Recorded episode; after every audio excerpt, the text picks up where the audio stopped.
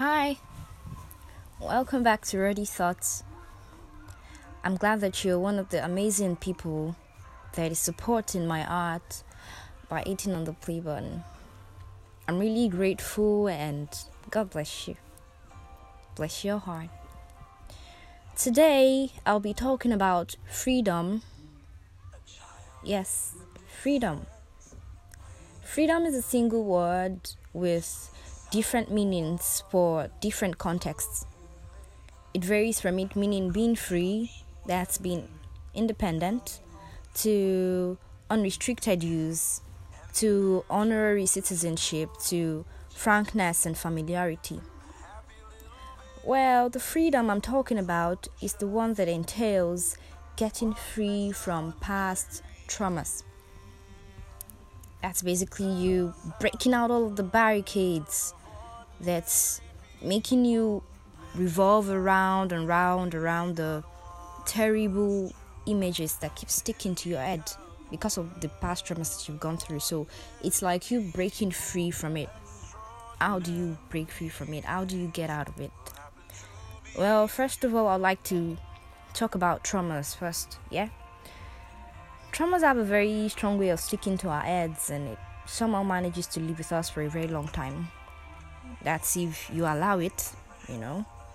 Because I'll always say it every now and then that you are responsible for anything that happens to you. Any decision you make, anything that happens to you, you are responsible for it. You can control whatever. You do not know the power that you have inside of you till you start to utilize it. You know, back home, uh, mom used to tell me that when my mom asks me to do something for her, I'd be like, Mommy, I'm tired. My mom would be like, Nah, you're not tired. God forbid. But if they say, Fire, fire, fire, everybody start running, that you would not believe where the strength is going to come from. You see yourself running ahead of everybody. But here you're saying you're tired. But then I used to laugh it off. I'd be like, Yeah, mom, I'm tired. And then she'd be like, Alright. So back to what I was saying. So, anything can cause trauma. It may be witnessing a very crazy massacre, it may be rape, uh, it may be sexual harassment, it may be loss of a parent or parents, and a whole lot more. You know, there are lots of terrible things in the world that can happen to somebody. A lot of bad things can happen, you know. So, um, what traumatic experience that you've gone through is inside of you and you know it and you you know how bad it has destroyed your head. Yes? And you know how much it has bonded with the forces that wants to weaken your mental health. You know how bad your mental health is right now because of that thing that you've gone through. So apparently i feel no one wants to let their traumas pictures to stick in their heads forever. I'm like yeah i mean I'm sure you want to break free from the so called trauma. Mm? I'm sure you want to be better. I'm sure you don't want to think about it anymore.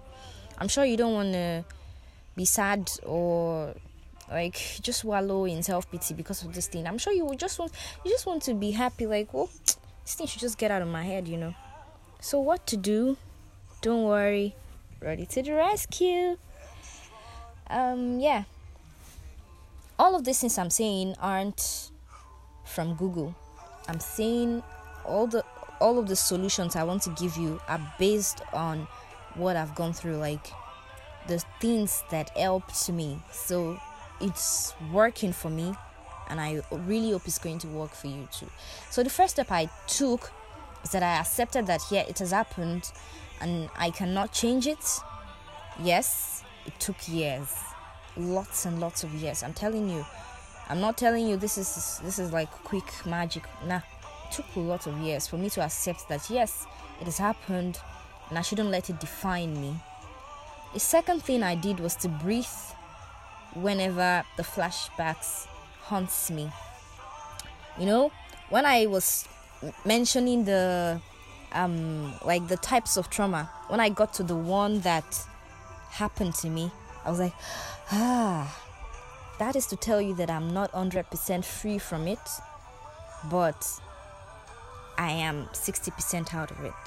I can tell you for a fact. So, um, you know, I um, I accepted that it has happened, and I had to just move on. Yeah. breathe. Yeah. I'm still struggling. so breathe. I'm breathing.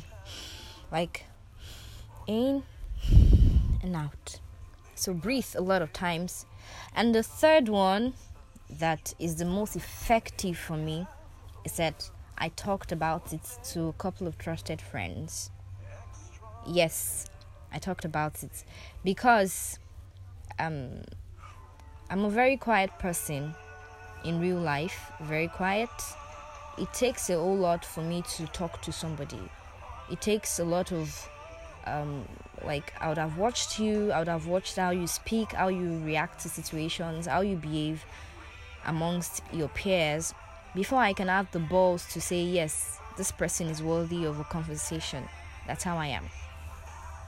So um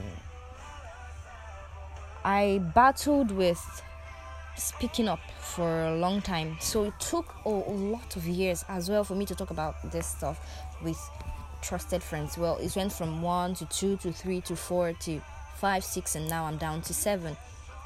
And the first time I tried talking about it, I was I used to shiver, but now I don't think I shiver anymore. So yeah, um I just want you to be free. I want you to be happy. I want you to be amazing. I want you to have a perfect life. You can have a perfect life clear off all of the bad images, all the bad pictures, clear them off. Follow these steps if you can, and you'll just be fine. My name is Roddy, and I love you so much. Take care.